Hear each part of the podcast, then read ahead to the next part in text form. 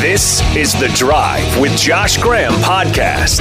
Tune into The Drive weekday afternoons, 3 to 7 on Sports Hub Triad.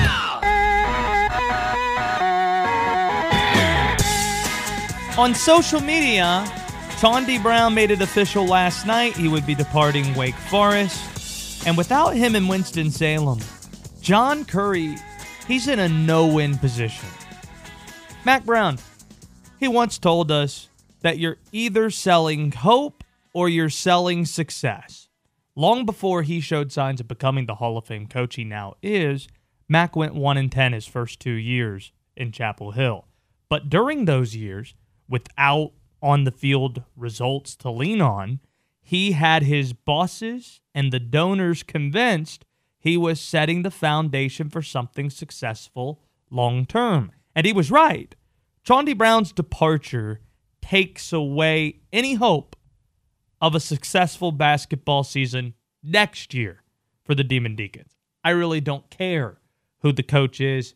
This roster doesn't consist of any players that right now I think could start for another ACC team. So while it's good they bring in a Juco, or I guess it's just a transfer from Houston Baptist and Ian DuBose, who averaged 19 points a game over there. I doubt as a secondary scoring option, he's going to have similar success in the ACC. It's good news. Wake Forest today lands a transfer from Virginia Tech, former Mount Tabor standout Isaiah Wilkins, but that guy was averaging what, five points a game last year at Virginia Tech? Has two years of remain, uh, two years of eligibility remaining, but this team, I don't see one guy other than Olivier Sarr who be starting for any other ACC team. And I'm not convinced Olivier, after being a third team All ACC guy with the high upside, he's not going to put his name into the draft, considering it's a thinner draft, or he's going to say, much like Chaundee, I have one year left of eligibility here. I'm going to transfer somewhere I can play in the NCAA tournament since I've never done so before. So, John Currie, he's in a can't win situation. No win here. If you fire Danny Manning, it's going to be awful PR. You got pay cuts all over the place. Currie himself imposing a 10% pay cut. Dave Clawson a 10% pay cut. All the other Wake Forest coaches taking a pay cut. Then you're going to fire Danny and buy him out. Oh, and at the same time, hire somebody else. I was reading that last week 5 million more people in the United States became unemployed, filed for unemployment. That's about 22 million filing for unemployment. And you're going to fire somebody and pay out $15 million, agree to do so. Of course, that's not all going to happen right now, but you're going to ostensibly pay that sum now during a national, make it an international global pandemic, that's not going to be a good look. There's no chance of success to sell for next year. I'm somebody who was hopeful. If Chaundee was on the roster, if Olivier was on the roster, I thought this would be a team that could make the tournament like the 2017 team did. I thought that was something that could happen. Without Chaundee, there's no chance of that. So you can't sell hope for next year. And there's no way you could really sell hope with Danny as the coach. So, my prediction is that Currie is going to make a change off Manning. I think it's something he wants to do. I don't have any inside information on this. Currie, he's kept it very close to the vest, as we've discussed on this show. Sticking with him, it would be just too damaging to attendance. Next year, the attendance model, I mean, it's already bad considering what we saw this past year. It's going to get worse if Danny's the coach. I just can't foresee that happening. It's all about the details. They are going to iron something out. They're going to buy out Danny Manning. I don't know if it's going to be 15 mil. I don't know the rest of the details privy to Danny's contract because they don't talk about contracts, but I believe John Currie has a plan, and I'd be surprised if he's not moving off of Danny at this point because You can't sell on the field success. If he was going to keep him around, he would have already said so. Since he hasn't, he either wants to move off of him and can't, or wanted to do it already and couldn't, or he's going to do it and has a plan in place. You could tweet the show at Sports Hub Triad. 336 777 1600. If you're a Wake Forest basketball fan, I'm interested in what you think about this predicament John Currie is in at the moment. The NFL draft is one week away. And Robert, I have the three best outcomes for Carolina at number seven. The three best outcomes. And I think the one that's most obvious would be if Tua fell to number seven. If Tua fell to seven, Carolina races to the podium. The pick would be in immediately. Carolina going with the quarterback from Bama. He's the closest comp to Drew Brees we've seen come out, the most accurate passer I've ever seen as a prospect. Drew Brees worked with Joe Brady. It just seems like it would be a ready made fit. You wouldn't have to worry about draft position for the next handful of years. Tua would be the franchise quarterback, and he would be given time to develop behind Teddy Bridgewater. Isaiah Simmons would be the next best outcome for Carolina. If Simmons fell to seven, Carolina has so many holes on defense. D line, secondary, linebacker, losing Luke Kuechly.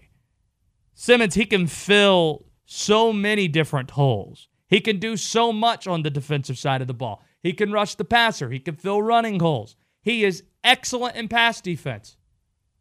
Sound like somebody else you know? Kuechly his big deal, it's intelligence. I've compared him to Peyton Manning. He's the closest thing I've seen on defense to a Peyton Manning level uh, player who can figure things out, know what the play is going to be ahead of time, read passes, pick off quarterbacks left and right. Isaiah Simmons, he would be the perfect replacement to Kuechly, even though I understand he would be playing more of an outside backer versus an inside backer. Great in pass defense, can fill the run. I've seen him in person many times, so maybe I'm biased to that. But Isaiah Simmons, that would be an ideal pick for Carolina. And the third option, the third outcome that I think would be one of the three best, trading down. Trade out of the pick. If Herbert fell to seven, maybe the Las Vegas Raiders say, we want to trade up and take him. And they'll give you both their picks between 10 and 20. Maybe you get added first round value if there's a Herbert or Jordan Love that somebody wants to trade up and take a chance on. Trade back because there's a lot of good defensive line talent. There's a lot of guys you can grab. If you want to go secondary in the first round, maybe you trade back five spots, take CJ Henderson, who's just a speedster out of Florida. There are a lot of options if you trade down. I think that would be the third best scenario because if you're trading down, that's also because people see players that they want to trade up and grab. Let's go to Mike and Elkin, who wants in on Wake Forest basketball. Mike, what do you make of the current dynamic that I call a no win situation for John Currie? If he lets Danny Manning go, it's going to be awful PR during a global pandemic. If he keeps him, man, that's going to look pretty bad too, and no one's going to show up to Wake basketball games next year. What do you think, Mike? I agree with both of those, but I was convinced when I heard last night that Chaundee wouldn't be back for his senior year. Excuse me. That's it. Danny's going to be let go. Um, he hasn't. He supposedly has promised, uh, or Coach Currie Is, I mean, athletic director Currie is supposedly uh, going to speak with um, some of the reporters when the decision's made. He hasn't talked to them yet. He's looking for a way, I, in my opinion, to to try to let go of Danny without having to break the bank. I don't know who they're going to be able to get for a new coach if they do fire Danny because of the money being paid out. They may have to keep one of the assistants and promote him as an interim for a year until maybe the economic uh, situation gets better. Yeah, thanks for the call, Mike. You're quite welcome. I think I think what's interesting would be if you're a Wake Forest basketball fan and it's not economically feasible to hire a new basketball coach at the moment, Randolph Childress is on staff. Like if Danny Manning was let go and they promoted Randolph Childress and said, hey, this is going to be the coach for just one year. Are you not excited to see what Randolph could do? I was excited to see Timmy D coaching for the uh, for the Spurs that one time in Charlotte. I'm not saying that's going to happen. I haven't heard anything about Currie speaking to reporters. Believe me, that would be something I hear about. We've reached out to his office numerous times and we've been told that they would politely that they will politely decline an interview at this time. I get it. You don't want to answer any questions because you don't have answers to it right now. That's why you tell somebody who's doing an interview in Raleigh, our good friend Chris Lee, hey, I don't want to be asked anything about basketball. It's because something is going on. Chaundee Brown last week, he tweets, hey, Danny Manning's going to be back and we're going to win at Wake Forest together. He's our coach. Now that tweet's deleted and Chaundee is leaving Wake. Something is going on behind the scenes that we don't know about. And we will get answers over the next few weeks. We just don't have a lot of them this moment. Daron Vaught's going to join us in over 15 minutes, just a little over 15 minutes, as we have our Throwback Thursday baseball segment. Today it's going to be the Los Angeles Dodgers. But we're, we're thrilled about the Michael Jordan docu-series that's going to launch on Sunday, The Last Dance. And coming up, in the spirit of that, I'll tell you why there will never be another team that's more popular and more universally beloved than the 90s Chicago Bulls. This is The Drive. He really appreciates you listening and thanks you from the bottom of his twisted little heart. Congratulations, you've won over a complete imbecile. The Drive with Josh Graham on Sports Hub Triad.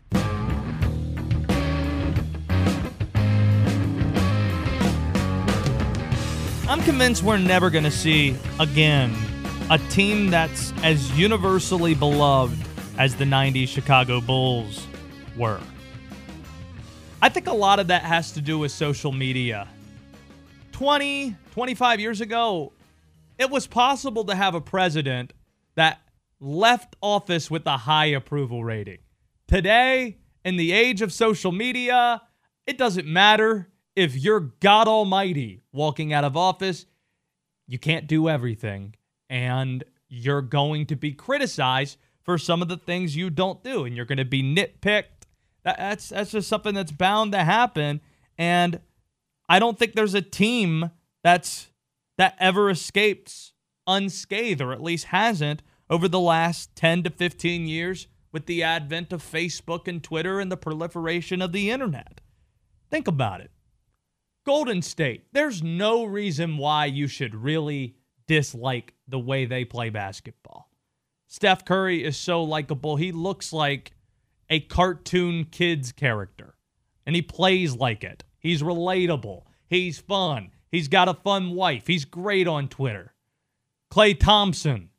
I just saw the highlight from something I haven't watched in years yesterday where he scored 60 points and only dribbled the basketball in that game 11 times.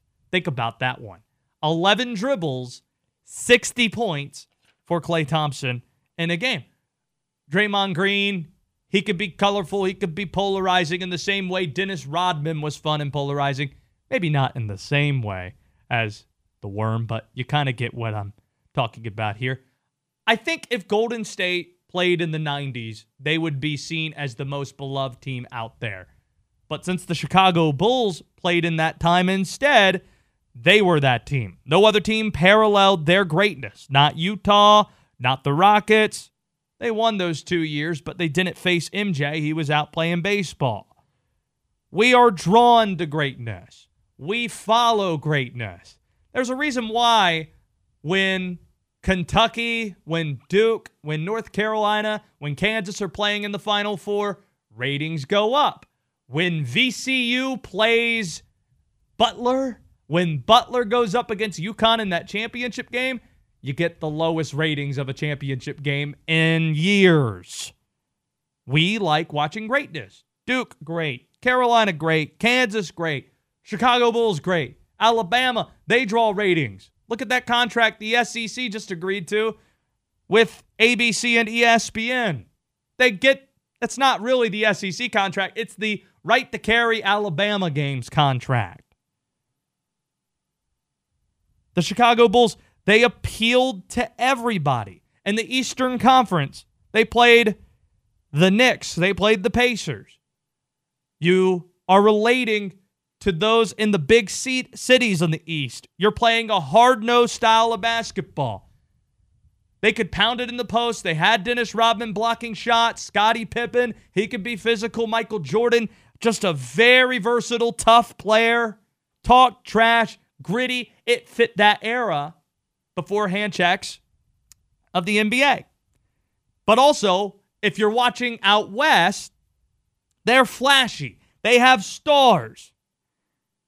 And I think it's important that they played in the city of Chicago, so they're right there in the middle of the country, so people could relate to a team that's closer to home than if the Bulls played or if Michael Jordan and this team played closer to one of the coast. I think all of that matters. Michael Jordan, he was seen to be one of the coolest athletes. MJ, he's a lot cooler than LeBron. He's a lot like you don't see MJ posting posting TikTok videos. What would that look like? Could you ever see Michael Jordan posting a TikTok video with his kids? I'm not knocking LeBron for doing so. I'm just saying LeBron's not as cool as Mike is. There's an element of curiosity, of mystery with Michael, the same way there was mystery with David Bowie, Prince, other cool stars. Michael was that. But with social media, the Warriors, they add KD, they become villains. Mike LeBron James does a TV show, chooses to go play for the Miami Heat, he's a villain. You have several great teams, several great players that you could argue is the great player of the time. They get pitted against each other, and you have to pick sides. Nobody's picking sides in the 90s. Nobody's saying, oh, Charles Barkley's better than. My-. No. By the time you got to the mid 90s, Magic, he was gone. So was Larry Bird. So was Kareem Abdul Jabbar. So there was nobody who you could put side by side with Jordan and no team you could put side by side with the Bulls. So I don't know if we're going to see something that level of dominance in the NBA again. And it's not going to be as long spanning as the Bulls' dominance with six titles Golden State, it looked like it would be that way, but they went to five finals and they only won three of them. And I thought that went a lot longer than I thought it would. You had to add one of the best players in the NBA halfway through just to keep it going the next few years. Social media is not going to allow for another team to be as beloved or as popular as the Chicago Bulls were in the 1990s. Daron Vaught's going to join us in 10 minutes, sharing with Daron Throwback Thursday baseball. We're going to find the Imagine Dragons of the LA Dodgers. Robert Walsh producing this show, Aaron Gabriel in the control room as well. Big news today in college basketball, and really, this is pro basketball news. It's a few big ticket ESPN top 100 players deciding against playing college basketball, but not going overseas like an Emmanuel Mudiay did, like the kid did last year whose name slips my mind, but instead going the G League route. Jalen Green is the ESPN 100 number one prospect, and he decided that he was going to take a leap into the reshaped NBA professional pathway program. It's a G League initiative. It's going to pay athletes $500,000 plus. It's a one year development program. There's media responsibilities for a guy like Jalen Green involved as well that will push things closer to $1 million. Some are saying this is doomsday for college basketball. Oh my God. They just they didn't make a move, and now the G League's gonna take all their stuff. Good luck getting people to get charged up about Canton going head to head with Rio Grande. Good luck with that one. Listen, I like the G League. We're good friends with the folks at the Greensboro Swarm. Joe Wolf's going to be our guest on tomorrow's show. However, these things can coexist. People are going NBA draft snobs, hardcore NBA fans, they're going to want to see where these prospects are. People follow LaMelo Ball when the Ball family did the Facebook Live show. People are going to follow Jalen Green. It's going to happen. However, the one and done is going to be abolished in the next few years. So a guy like Jalen Green, he's jumping to the NBA anyway. He's not going straight into the G League. The truth of the matter is, nobody talks about this, college basketball does provide things for these kids. They do. Zion Williamson gets the massive shoe deal, becomes a household name where you only have to say the name Zion and everybody knows who you're talking about, not because of Instagram, because he played at Duke, because he was on Sports Center every night. I don't know if Jalen Green is going to be on Sports Center every night because he's playing for this California G League team that's being created. So pump the brakes before you say that this is it for college basketball because a handful of prospects who probably would be jumping to the NBA straight out of high school if this happened two years from now decide that they're going to spend a year in the G League. Exposure exists in college basketball. They have the lucrative TV deals. They have the multi billion dollar March Madness pro- product. They have the brackets, which means they have a chance to give athletes enough recognition, enough exposure to elevate draft stock more than you would playing in the G League, and also get massive endorsement deals in a way that these G League athletes likely aren't going to get either. It just charges me up, man, when people say that college basketball, oh, these guys are leaving to go play G League ball. That's going to the be, be the end of the sport. That's been long spanning decade after decade after decade and survived a lot worse than this, including a bribery scandal in New York with their champions.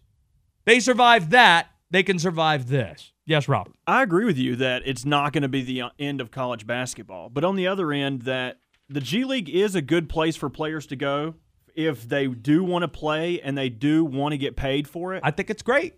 I'm sure the Greensboro Swarm would agree. I'm interested to ask Joe Wolf about this tomorrow. Yeah, so this could have been a, a, purely financial decision. I saw a lot of different numbers come out for him, but all of them way more money than he would make playing college basketball. Now, college basketball needs to adapt. It needs to change. It needs to allow for guys to do endorsement deals while they're in school. For sure. But the idea that they need to model things into paying athletes directly, I, I don't buy that yet. I'm I'm not going that far yet. All right, Daron Vaught from USA Baseball, our good friend, joins us every single week. One of my favorite segments. It's something I look forward to. There are a lot of baseball fans out there, even though we don't have a Major League Baseball team in North Carolina. Baseball's just so big in this state. I miss going to Hoppers games and going to watch the Winston-Salem Dash already. Last week, it would have been opening day. It's Thursday. So we're going to list off Throwback Thursday Dodgers as we start sharing with Daron next. Everybody, listen up. You're on the drive with Josh Graham. I can't believe this. This is insane.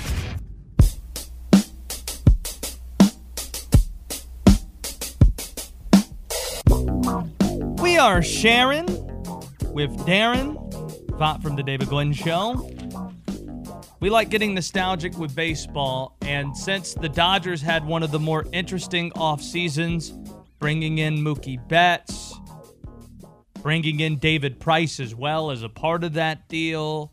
Also, yesterday being the anniversary of Jackie Robinson breaking Major League Baseball's color barrier, it just feels right that the Dodgers be the team that we do today in our segment that you can play along with the Imagine Dragons of the Dodgers on Twitter at Sports Hub Triad. Daron, you and I were talking earlier today about the Dodgers specifically, and they're the team that has, I think, the most to lose this year if the season is shortened or, God forbid, canceled. Yeah, no doubt about it. I think they, from a strictly baseball standpoint, are suffering the most with games not currently being played. Remember, Mookie Betts is in a contract year, so he essentially was a rental coming into this season, and it's a top three talent in all of Major League Baseball. This is a team that notoriously has failed to get over the hump the past few years. This was supposed to be their year, and it's all come to a screeching halt. Uh, I can't imagine if someone listening as a Dodgers fan what what you're thinking and going through as this season. It turns out might not be played at all. To cheer those people up, we will play the Imagine Dragons of the LA Dodgers.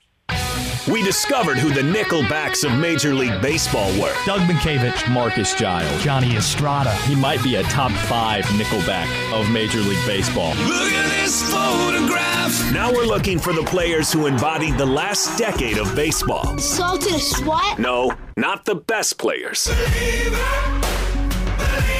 This is the Imagine Dragons of 2010s baseball. I feel a responsibility to explain this still every single week.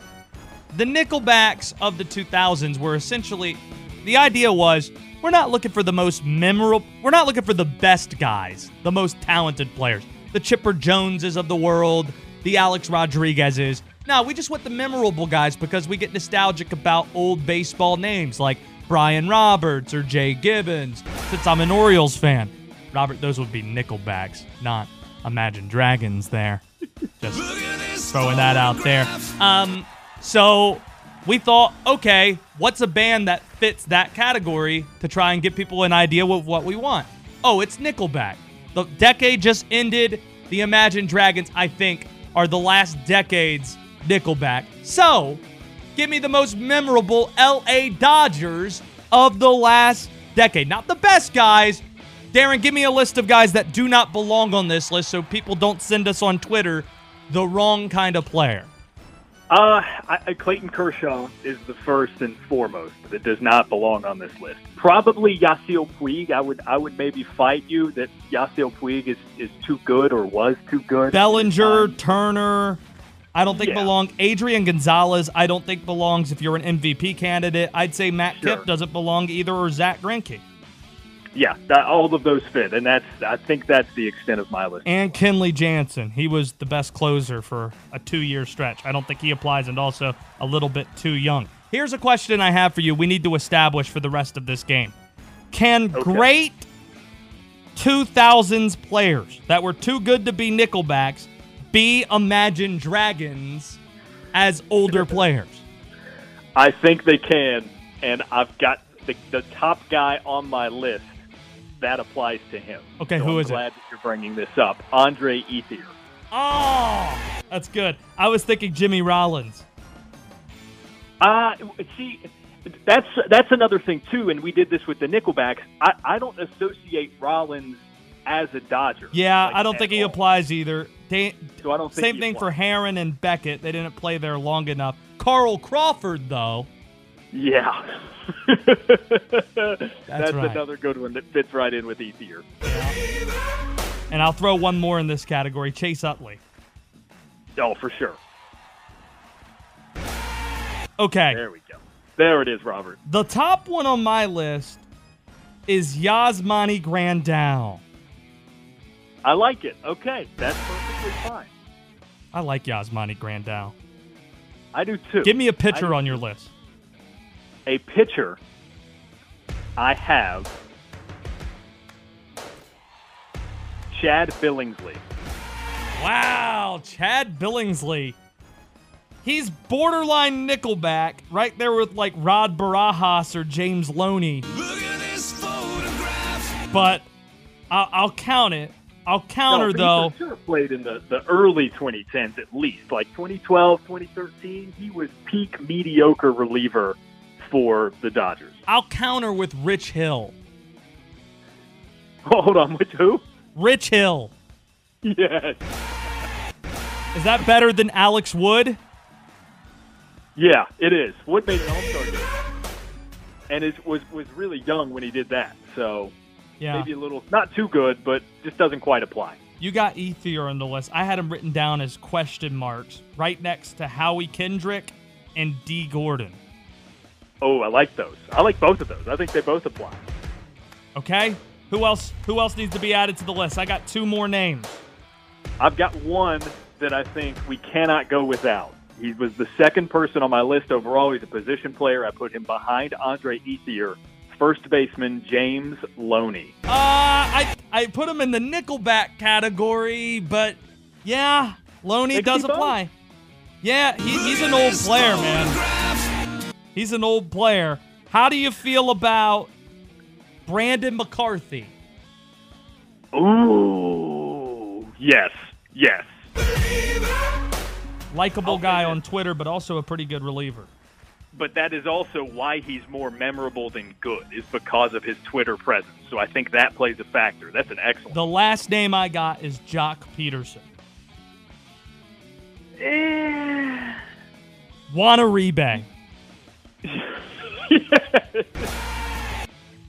All right, give me. what decade we're doing this for. Juan Uribe is going to be an answer. All I right, feel like you and I could do this until we die, and Uribe is going to be an answer. close us out. Give me the next best one on your list. Ooh, uh, you'll like this one because it was an older version of this guy. Probably would have been a Nickelback as well, Jerry Hairston Jr. Wow, that's a great one to finish up with. Daron, it's good to hear your voice. Stay safe, my friend. Uh, how did things go with uh, with our good friend Michael Cuddyer on the Ooh. USA Baseball Pod? Yeah, we dropped that episode yesterday, so it's available on Apple Podcasts, Spotify, Google Podcasts, wherever you listen in. It's again covering the bases, uh, the official podcast of USA Baseball. He and I were on the phone for over an hour. I think in total the episode is just over an hour, like 101 in length, and he was awesome. Did you mention He, to uh, him that he's a Nickelback? I did, and he liked my case. This isn't in the interview, but while I had him on the phone, I explained the segment, which is again very, very hard to do and not be long-winded. Yep. Um, he he gets he he understands how he might be a Nickelback, but would be too good to be an Imagine Dragons because, of course, both of his All Star appearances were past 2010, and he was in the Home Run Derby, the NL Batting Champ in 2013. So he he likes the idea that he's a Nickelback, but too good to be an Imagine Dragon. Good stuff, Daron. Good to hear from you, man. Thanks for doing this. Likewise, All catch right, you guys that- later. that's Daron Vaught. I have a simple question to ask you guys. It's something I've been thinking about all week. The draft's going to be virtual. Robert's going to continue playing cuts here. Uh, Roger Goodell, he's going to be announcing the picks from his closet or from his basement, not from his closet. What do you think Goodell's basement looks like? Oh, it's probably swanky. Oh, it's late. Oh yeah, yeah, yeah. It's it's like granite countertops with the uh In the basement? oh yeah, I bet you it looks like a library. black leather. Uh No, mahogany leather. oh, there you go, there you go. With like a decanter on a nice silver tray with some good thick crystal glasses and some Goodell whiskey needs stones. to do this right. He can't have a backdrop. I don't want him to have a backdrop. I don't want him to have a banner. I want to see us. I want to see uh, a bookshelf, maybe a pet running around. It has to be like a white cat, as if he's a supervillain. How about that? He just turns his chair around, stroking a white cat when he announces each his, uh, each pick. He's gonna be wearing a person like a mink. I see him. I could see that. I do see him allowing fans to boo him. There's going to be some opportunity there. Yeah, let random fans join the Zoom call just think- to boo him. I think the Carolina Panthers, every single team is having two fans be a part of the broadcast. So when a team picks a player, it pans to these two people. What opportunity there is Oh for you to be on national television. I would moon the camera so quick. Yeah, Ravens would would disown me as a fan because very first thing I would just moon it so quick. People I know who have met Goodell, they say he's so different than he seems on camera, and that he's actually a really likable guy. The the image of him being the shield and all of that. That's what the owners want him to be. The owners want him to be a meat shield out there, protecting them from criticism. So I, I'm hopeful about the draft a week from today. I really am. The way I look at Goodell is he's like one of Adam Sandler's friends off Billy Madison. He's just kind of along for the ride, man. Let's let Adam Sandler tell him whatever to do. He's Norm Macdonald, exactly. He's like, hey, man. or he's Mr. Penguin. He he could. It's, it's, I see what you're doing, it's Nudie Magazine Day. Mr. Penguin. Up next, what gives me hope John Currie will fix the Wake basketball program? Keep it here on the drive. No mercy, no pity, no fear. You're on the drive with Josh Graham.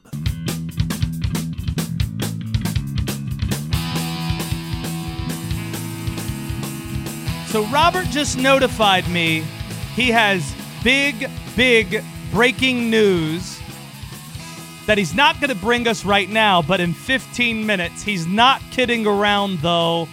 It is national news, and he wanted me to emphasize he's not kidding. No so, joke. 15 No minutes. joke. We'll get to that. Adam Gold, our early afternoon host, now joining us. And I'm looking at the NFL draft being one week away, and all I, I'm thinking about right now, I probably should have better things on my mind, but Roger Goodell, what do you think his basement looks like? Oh, it's um, it's cluttered. I'm sure he's got a lot of old magazines, probably some old uh, Boys Life magazines. I was a Boys Life reader uh, as a kid, so uh, I'm sure he's got some of that. Highlights. Uh, I always did the uh, always you know do the search for the objects, the hidden objects. We used to love those. Uh, so I'm sure he's got a lot of those. I I don't. Mad Libs, maybe Mad Libs. The uh, the news last night, Chaundee Brown, he officially announces he's going to be leaving Wake Forest. He says, "Okay, I'm going to go through the NBA draft process." And as Danny Manning told us last week, that that's not much of a surprise. The surprising part was him saying, "Yeah, if I decide to return to college, I'm going to enter the transfer portal." I think this presents a no-win situation for John Currie. If he wants to make a change, it's going to be a bad PR look. If he does so, if he keeps Danny, well, it was already the worst attendance we've seen in a, in a year at the Joel Coliseum ever. I don't know how much further that can go down. In your mind, what's a worse look for Wake? Buying out Danny in the next month or keeping him yet another year now that this team can't win without Chaundee on the roster? Uh, well, it's a net zero today because didn't Isaiah Wilkins announce that he was transferring from Virginia Tech to Wake, right? Yeah, I, I guess Mount Tabor grade, sure. Five points a game I- at I don't know Virginia Tech. Like, I don't know if it's a net zero or not. I actually talked about this uh, earlier today, and my my feeling is uh, that the time to move on from Danny what is probably past based on the current climate. Um, probably not as much willing buyout money. You don't know what everything is going to look like uh, come the fall anyway. So I think it's a ride with Danny Manning type year because to be perfectly honest, and I said this, there's John Currie who sat in our studio, oh, I don't know how many months ago uh, when he first got the job and he was doing kind of the rubber chicken tour. Um, he's a smart dude. He gets it. He knows. Um, and then this is going to be a financial decision for the university. Will attendance be bad? If they're bad, yeah. Um, continuity is always better uh, unless it's bad continuity. And that's what right now, what Danny Manning's got. Uh, too many player, too much player attrition, too many guys who really have no business going to the NBA draft, um, going through it, and then transferring. You can't get guys good, good enough players to the finish line. Uh, how many transfers is this in the in the Manning era? Guys that he recruited. And guys who are going nowhere. Like, I mean, where's Doral Moore going? Where's Mitoglou going? What, I mean, Jalen Yeah. Hoard didn't get drafted last year. I mean, it's fine if Sharone Wright Jr. transfers out, but Chaundee Brown and these other guys who are meaningful players, I, I I mean, it just that that's gonna be what defines Danny. No, Yeah, well, again, I get back to the fact that it's guys that you recruited. If you recruit players and then they leave, and it's not like what goes on at times at Duke with like an Alex O'Connell uh, or a Semi Ojeleye. You guys, you you you you know, you go through the process of recruiting these guys, and they don't get on the court enough. So now it's a playing time issue. I mean, Chaundee Brown was a three-year starter. I mean, it's not a playing time issue. Not with him. wasn't a playing time issue with the other guys. Um, it's there's there's a disconnect somewhere. They don't win enough, even when the players that they, you know, the good players that they have. And I've argued that there's enough talent there to be a better, you know, team in the win-loss column, but they just haven't been able to do it. Um, I look, it, it's I've been saying for years that it's probably time to move on from Danny, um, but the, the, fin- the finances and the climate is just not going to allow him to do it. I don't think right now. Adam Gold with us here. Listen to the Adam Gold Show noon to three right here on Sports.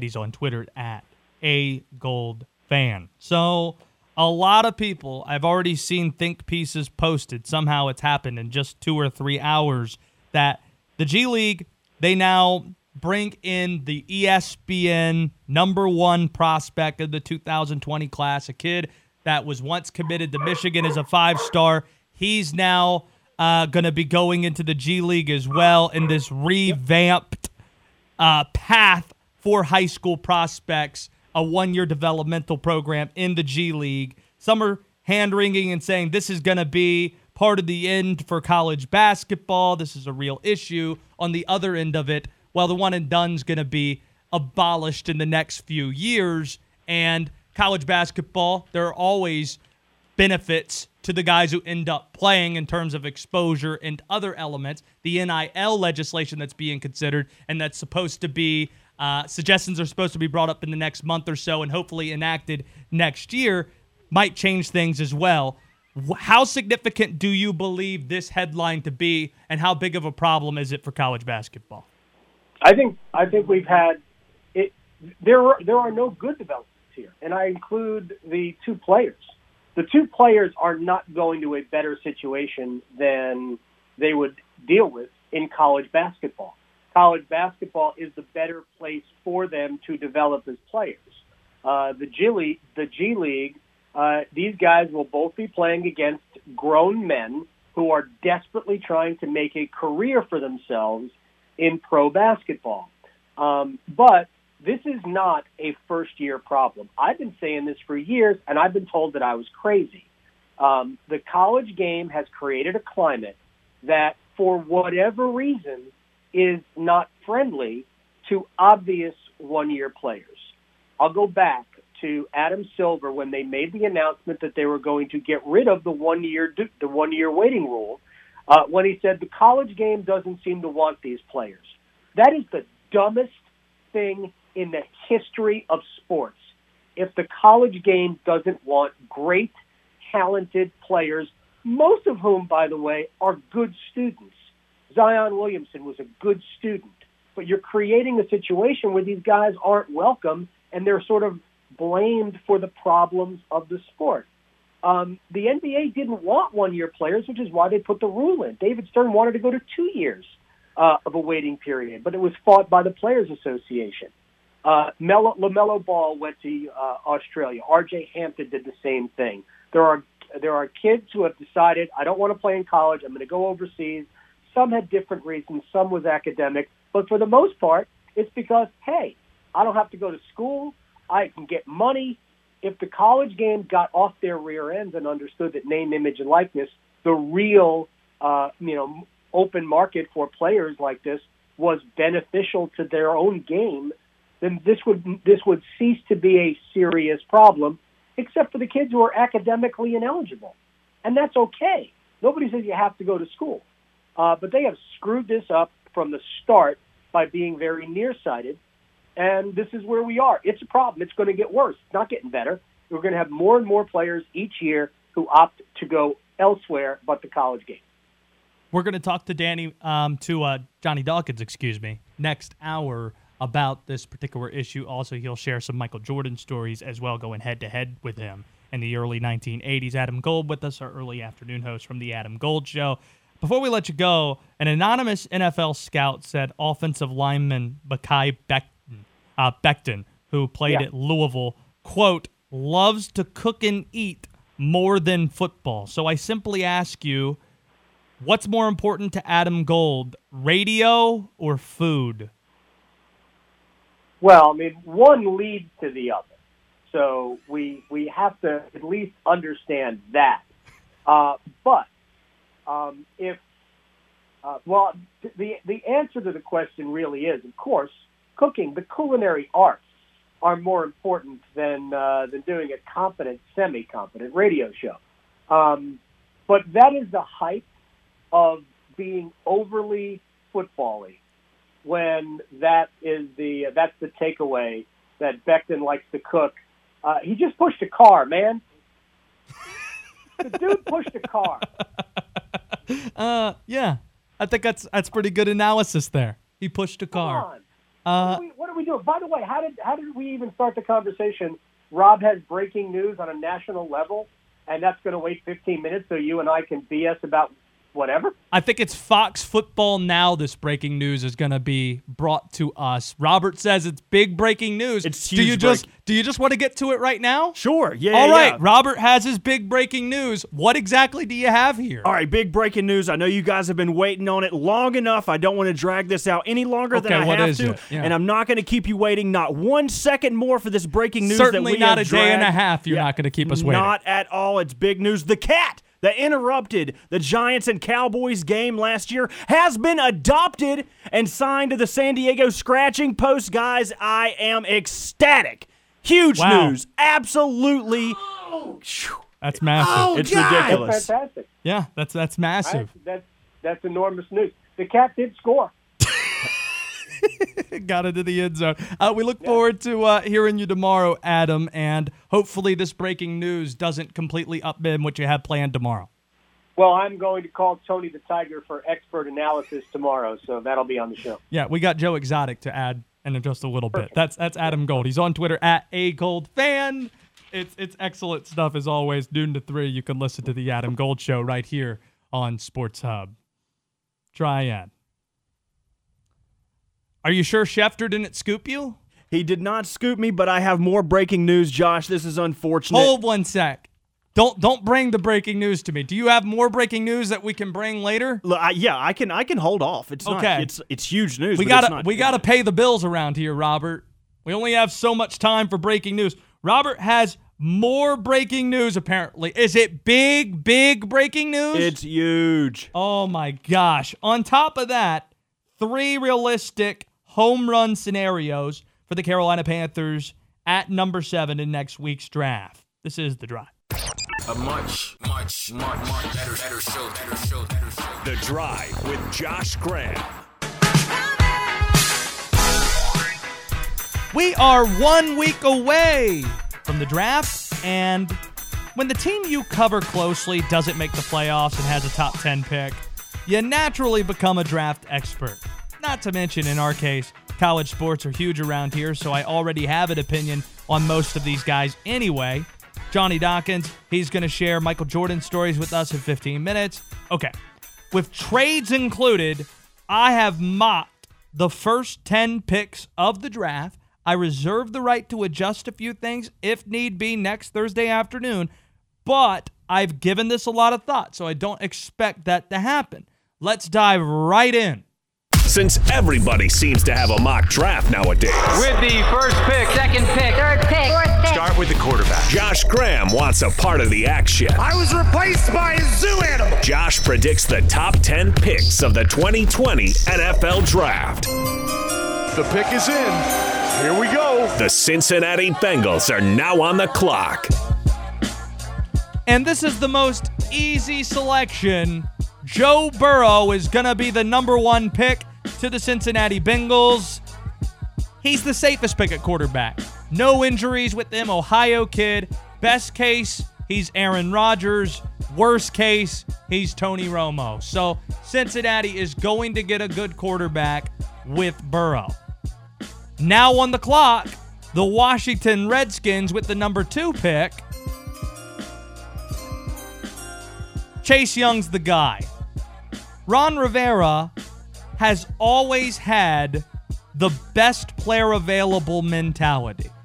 As important as needs are, when you're picking in the top five, it's always about trying to find a guy you think's going to be a future Hall of Famer. That's why I didn't crush Dave Gettleman's pick of Saquon Barkley, number two. I'm not going to knock anybody who gets somebody who you could deem to be a future Hall of Famer. Chase Young is that. Ron drafts a lot of defensive players, defensive minded coach. Young is the pick at number two. Number three, the Detroit Lions. Same mentality as the Redskins. Best player available, it's Jeff Okudah. They have a lot of needs, including corner. So I think they'll have no issue taking Okudah. They might field some trade calls, but I think in the end, they will stay at the pick, go best player available, somebody who's going to be in the league for a very long time. You're facing Aaron Rodgers the next handful of years. You need somebody who can lock up guys one on one. Okudah can do that out of Ohio State. Number four, we've got our first trade. On the clock, in the place of the New York Giants, it's the LA Chargers moving in front of the Dolphins to select Tua. Why Tua over Herbert? I think there's a lot more tape on Tua being excellent. It's easier to evaluate players in the SEC when they're facing NFL talent. And on top of that, the Chargers, they need a star quarterback. They need to sell hope to their non existent fan base in Los Angeles. Tua does that. I think there's no pressure on him coming off an injury to play early on with Tyrod Taylor there. Tua's the pick, and the Chargers are moving into the fourth spot where the Giants were in order to make the Tua selection. Number five, the Miami Dolphins. They go quarterback, they go Justin Herbert. I believe all along that they've valued Herbert more than Tua. Just because you don't get your chance to put your hands on him. Miami, they're a team, if they wanted to, they could drive up and be there for a workout with Tua. They can't fly. There's a way you could do so safely. No reports out there say that the Dolphins have met with Tua in person. I think they will be perfectly okay going with Herbert at number five. So the Chargers trade up to take Tua at four. The Dolphins have their guy at quarterback at number five. It's Oregon quarterback Justin Herbert. The Giants are now on the clock at number six. Dave Gettleman's probably thinking, okay, the Chargers, they're trying to take a quarterback here. Odds are we're going to be able to get either the offensive tackle that we want or Isaiah Simmons in this spot. I think the Giants go with the hog molly. If I know anything about Dave Gettleman, he loves his big dudes. And Tristan Wirfs is a versatile, athletic offensive lineman. That's as sure of a thing you're going to find in the draft. I've I haven't felt this confident about an offensive lineman since uh, Quenton Nelson, who's now one of the best in the league for the Indianapolis Colts. Tristan Wirfs, not Isaiah Simmons, is the pick at number six for the Giants. They're going to protect their quarterback they drafted last year, protect Saquon Barkley, who they took two years ago. It's going to be worse, which means Carolina races to the podium. Clemson linebacker Isaiah Simmons falling to Carolina. They need a defensive player. He's going to be Kuechly's successor. Very smart guy, great system, great in pass coverage. I think it's a great fit. Versatile player. They have so many needs on defense. So this is going to be the guy they build around. And it's going to be a good look to have KK Short on the defensive line, Simmons at the next level with Shaq Thompson, who you just gave a lot of money to, and Donte Jackson is somebody the Panthers like in the secondary. It's a great building piece. Carolina needs to go defense. I think Simmons is the guy. Number eight, the Arizona Cardinals on the clock.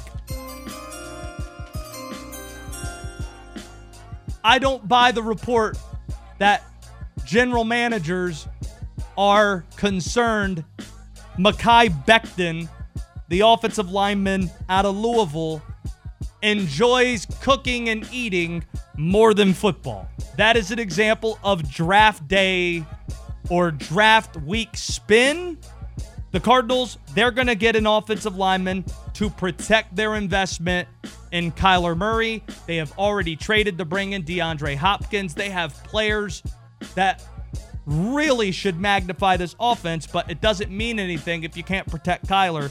They're going to do that with the offensive tackle out of Louisville, Mekhi Becton.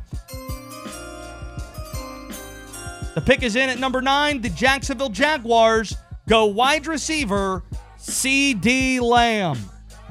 It's one of my strongest draft convictions that Lamb is the best receiver in this draft.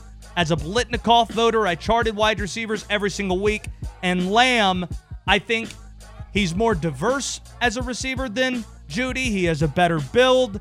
He did more because he needed to with Oklahoma. It wasn't the ideal situation, or at least not as ideal as it was for Jeudy and Alabama alongside Ruggs, who is just a burner, DeVonta Smith, who had a ton of clutch catches in college, and Jaylen Waddle, who's a great return man.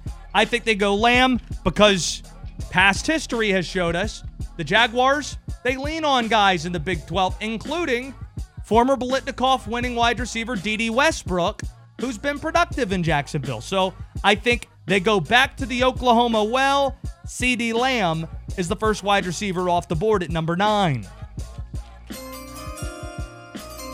And rounding out my top 10 picks in next week's NFL draft, the Cleveland Browns select offensive lineman Jedrick Wills out of Alabama. I just think he has a little bit more upside than Thomas. I've heard interviews with Wills, and he's an entertaining guy. Great story. He dealt with more bruisers than anybody you're going to find. SEC guys generally do that. Uh, a lot of great Alabama offensive linemen translating to the pros. So Jedrick Wills to the Cleveland Browns, my number 10 pick. So to recap things really quickly Joe Burrow to the Bengals, number one. Chase Young to the Redskins, number two. Jeff Okudah, the corner out of Ohio State, to Detroit, number three. A trade sends the Chargers from number six to number four in the place of the Giants. They take their quarterback in Tua. Justin Herbert to the Dolphins at number five. Tristan Wirfs might be the biggest surprise pick of the top 10. The Giants go with him, go with the Hog Molly. Dave Gettleman loves the Hog Mollies, picks that at number six over Isaiah Simmons. The Panthers race to the podium to take Simmons at seven. Mekhi Becton, offensive lineman out of Louisville, is now going to be protecting Kyler Murray's blind side. Jacksonville takes the first wide receiver, that being CeeDee Lamb, and Jedrick Wills out of Alabama. The offensive lineman goes to Cleveland as the Browns. They have a ton of weapons, and now they need to protect Baylor, uh, Baker. Oh, speaking of the Browns, it turns out Moose's reporting at WFAN in New York might not have been very accurate because Adam Schefter and others have now reported that OBJ is not even on the block and no conversations have taken place between the Browns and the Vikings. It, it just doesn't make any sense. The Vikings, they had Stefon Diggs there. He was a headache. They got rid of him because they have Adam Thielen. They didn't need Stefon Diggs. Why bring in a receiver who's a bigger headache? If OBJ isn't happy in Cleveland, what makes you think he's going to be happy in Minneapolis? And also, he has a $14 million salary. The Vikings only have $12 million in cap space. They still have to pay all these rookies they're about to draft. So none of it made any sense. And that's why I'm surprised, or I'm not surprised, the reporting was debunked earlier today by Schefter and others. Okay. Former Blue Devil great Johnny Dawkins is going to share Michael Jordan stories with us next on the drive.